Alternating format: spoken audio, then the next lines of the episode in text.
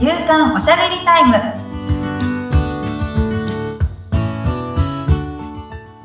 女性のライフスタイルコンサルタントの大池舞です。アシスタントの菅千奈美です。舞さんよろしくお願いいたします。よろしくお願いします。さあ、今回はどのようなお話をしてくださいますか？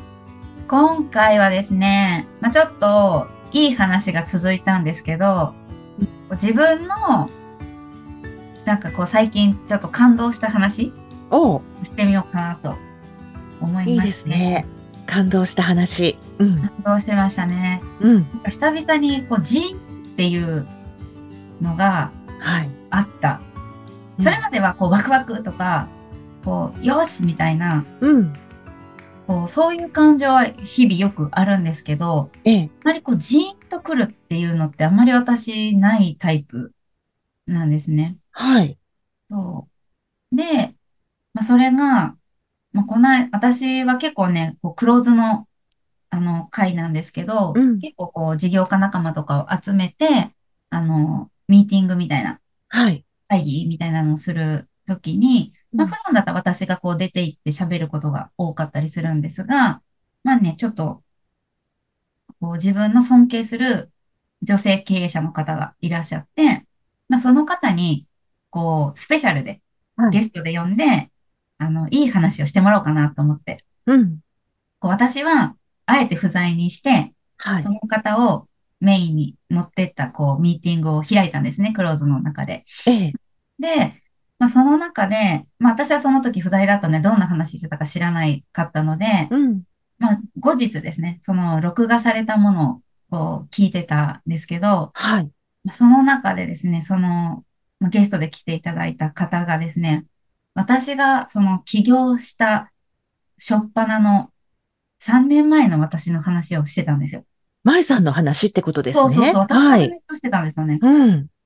で、その時に、まあ、その方が感じていたことっうん。ていうのをこうお話ししてくれていて、そう。いや、私もなかなかそんな時をこう思い返す時間が、時間より未来を見る時間の方が結構多くって、まあ久々に振り返ったんですよね。はい。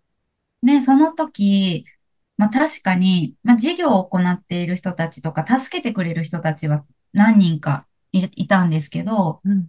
ママという立場で、こう仕事をもう一つ本業と呼ばれている看護師という仕事ですよね。はい。持ちながら、うん。血のみ子を育てながらうん、その事業をやるみたいな人っていなかったんですよ。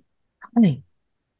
で、応援はしてくれるけど、そういう、なんかこう、まあ、いわゆる過酷な状況下で事業をやろうとしていることへの、その、まあ、大変さを本当の意味で理解してくれる人がいなかったんですね、周りに。うん。うん。で、うわ、どうしようってなってた時に、はい。このゲストで来ていた方が最初に手を差し伸べてくれたんですよ。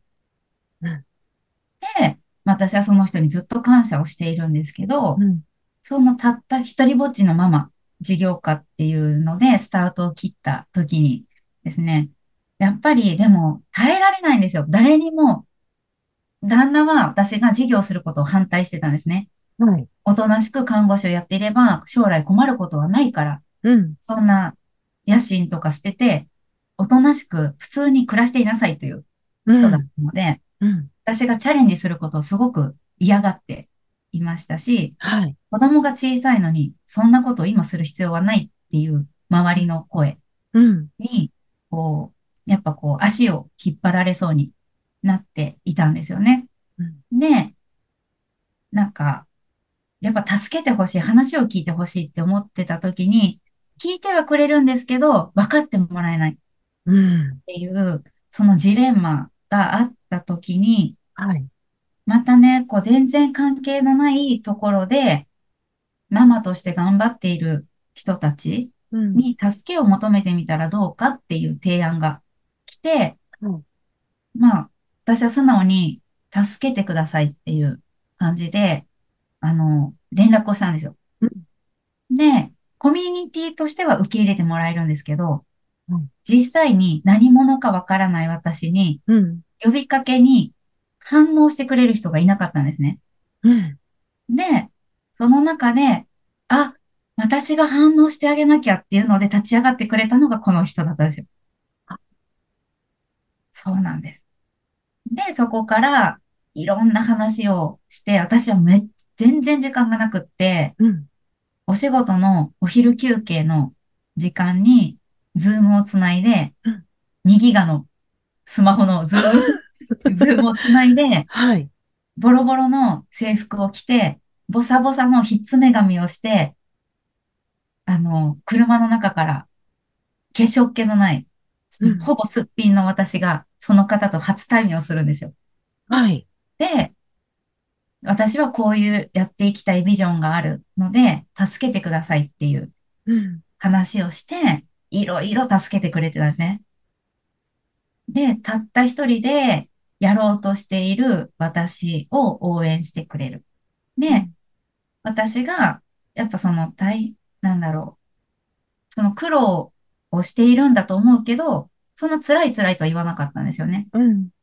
で、どうしたらいいか、何やったらがで、できるかっていうのをずっと喋っていて、あの、まあ、一人、一人の人と出会い、もう一人の人と出会いっていうので、私が変わるきっかけをくれた二人と結局出会うんですけど、はい。その、それまで、こう、苦しそうな私が、その二人と出会った瞬間に強くなったっていう話、どんどん変わったんだよっていう話と、なんかそこで、彼女がすごかったのは、諦めない、やめないという選択をし続けたことなんだっていううん。話をこうしてくれてた時に、うん。確かにあの頃、もう忘れてたんですけど、うん。確かに苦しかったなってうん。思ったんですよね。けど、諦めるという選択肢が私の中には全くなかったんですよ。諦める条件はいっぱいありました。うん。けど、諦めた時に、こう、自分の人生がこうなるも見えてしまっていたうん。から、うん。もう諦めるという選択肢は全くないっていう状態で、とにかくやるんだっていう、うん。やってみてダメだったら諦めるっていう選択肢だったんですよね。はい。で、まあなんで本当にやるだけだっていう感の中で、まあ私は本当に運がいいことに結構な、まあ早めのタイミングで肩を組める、あの仲間と出会うことはできたんですけど、うん。うん。なんかそれが、本当に、なんだろう、リレーションされていった結果の今の私の、こう、環境があるんですけど、いや、なんかね、その時に、本当に何の関係もないのに私を支えてくれた人がいるっていうことが、まずすごいことだなっていう。うん。うん。ので、まあ、その私の変化っていうものを、だから、最近出会った人は、私はもともとこうだったんじゃないかなっていう幻想を抱くんですよ。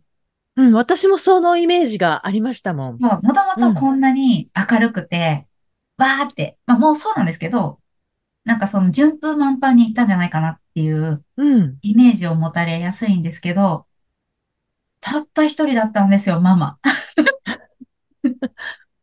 そうでも私は、ママと、い、こう、同じ思いで肩を組めるママを見つけるんだっていううん。ことだけにこだわったんですよね。うん。うん。うん。で、もうその思いだけでアクションをし続けるうん。中で、本当に肩を組んでくれた人がいたっていう、そこが私の、まあ、いわゆるプチサクセスストーリーの始まり。で、まだその途中なので、うん。もっともっと私はなりたいビジョンが先にあるので、うんまだまだやる、そう、途中ではあるんですけど、まあ、プチサクセスですよね。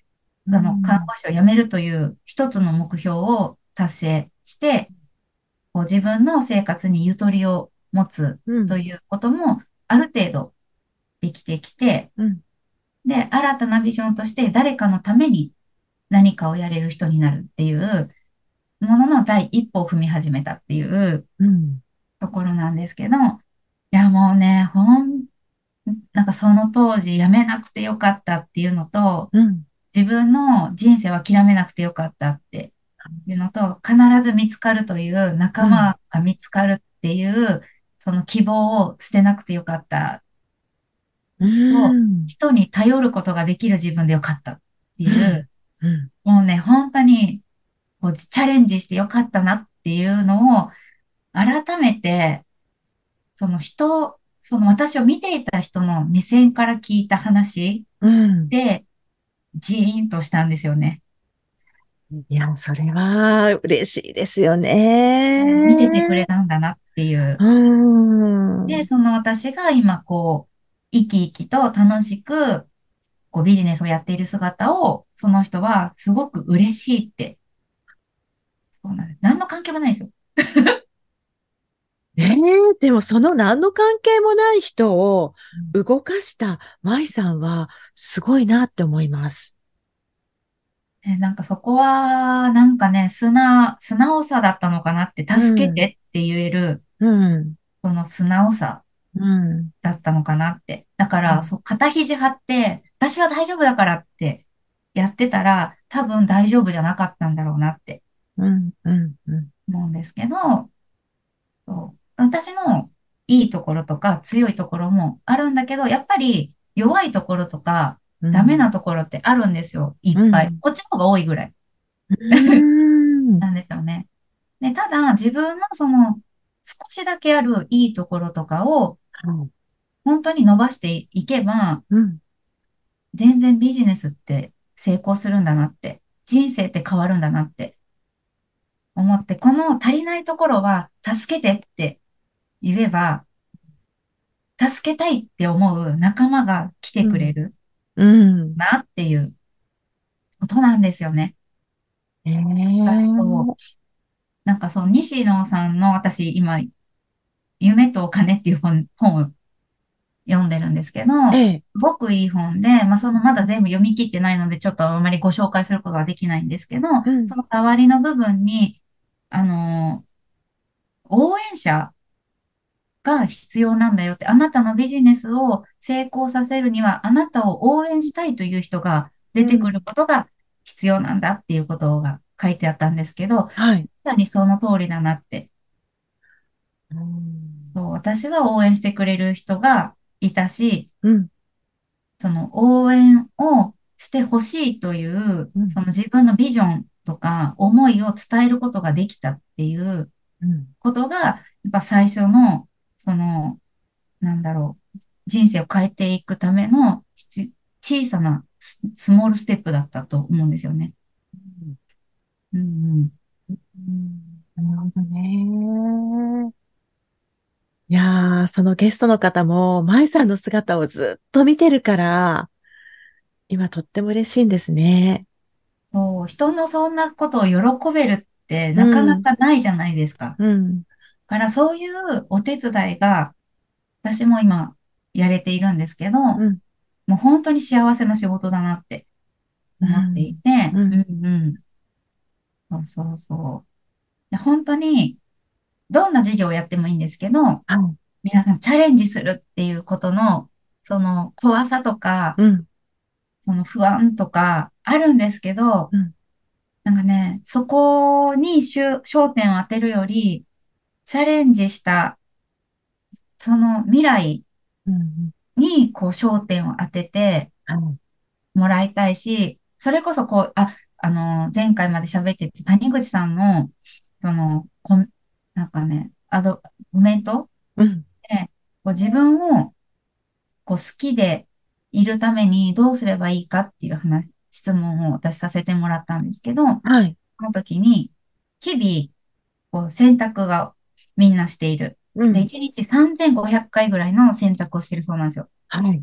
で、その中の一つ一つに自分が好きでいられる方を選ぶことをやるだけだよって。うん。そうしたら自分を好きになれない理由がないでしょって。そうですね。うん確かにね。そういろんな、こう、ふ、ここうね、いろんなコンフォートゾーンがあるんですよ。うん。今のまま生きてこれたんだから、うん。これでいいって人間は思うんですね、本能的にうん。で、変えようと思ったら危険を感じるわけですよ、いろいろ。で、やらない理由、諦める理由をいっぱいこう差し、えら、こうせん出してくるんですけど、うん。じゃあどっち選ぶの？ってなった時に、自分を好きでいられる方を選ぶ。これだけをやっていくうん。なことが大事なんだなって。そうですね。そうまあ、その結果が私は今だし、うんこれからも自分を好きでいられる方の選択をやっていくうん。って決めてますね。うん。ねえ、なんかいろんなしがらみがあって、本当は好きでいられるこっちを取りたいけど、逆を取ってしまうことって多いかったりするじゃないですか。うんでもちょっとでも好きな方を選択できるといいですよね。そうですね。うん。選択って話次はしようかな。はい。はいわかりました。じゃあ今回はこのあたりで。はい。はい。番組を聞いてご感想やご質問などがありましたら、番組説明欄に、まいさんの会社のフリーメールのアドレス、また、インスタグラムやフェイスブックの URL も記載しておりますので、そちらからお問い合わせをお願いいたします。まいさん、ありがとうございましたあ。りがとうございました。